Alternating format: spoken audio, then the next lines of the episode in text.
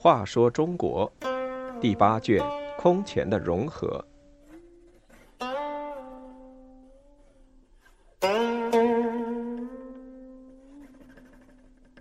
三十四，楚侯辞官。楚侯以国事为重，一再辞官，但他在军事上缺乏才能，北伐终以失败告终。楚侯，河南阳卓人，字季野。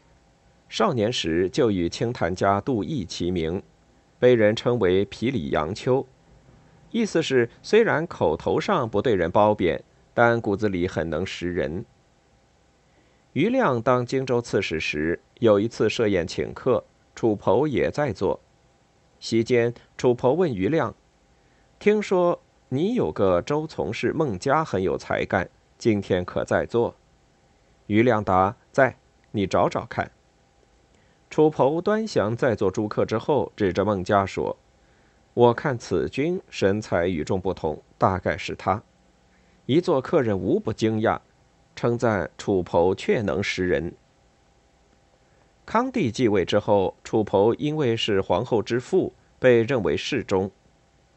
他觉得自己是外戚，要求离开京城去外地任职，朝廷就任他为江州刺史。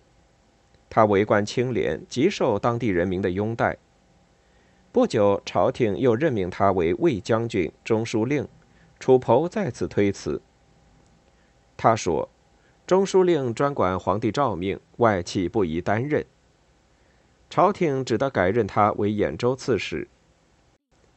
建元二年（公元344年），康帝死，年仅两岁的穆帝继位，楚太后临朝称制。中书监何冲上书推荐楚侯兼任录尚书事，专管朝政。楚侯仍以静气担任重任，以被人猜嫌为由，上书要求到地方任官。他说：“吾劳受宠，富贵实深，陛下应遵先王任贤之事，是天下无私亲之举。”于是朝廷改授他为魏将军、徐兖二州刺史，镇京口。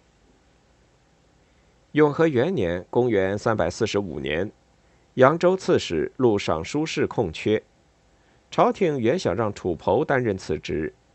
吏部尚书刘霞对楚侯说：“惠济王司马昱德才兼备，是当代周公，担任此职尤为合适。”楚侯认为很对。坚决要求把这一重要的职务让给司马懿。他认为用人应该委任贤能。又向朝廷推荐了顾和与英浩，朝廷便任命顾和为尚书令，英浩为扬州刺史。楚侯一再辞让重要的官职，受到朝廷内外的嘉许。永和五年（公元349年），后赵石虎死。楚侯在京口上表要求北伐，朝廷同意。楚侯率领军队直去泗口，也就是今天的江苏淮安西南。七月，朝廷正式任命楚侯为征讨大都督，督徐、兖、青、阳、豫五州诸军事，率领三万兵马直赴彭城。北方百姓前来归附的，每天都有上千人。但是楚侯在军事上却没有多大才能。他派出的部将王堪在代碑被后赵李农军打败，全军覆没。楚侯退兵广陵，上书要求解除自己的职务，朝廷开始不允。后来楚侯回到京口，再次上书，朝廷才解除了他征讨都督的职务。当时北方大乱。中原二十余万汉族人民渡过黄河，要求归附楚侯。然而此时楚侯已退兵，这些人被少数族军队追逼，大多丧生。楚侯知道后十分内疚，抑郁不已，不久就病死了，年仅四十八岁。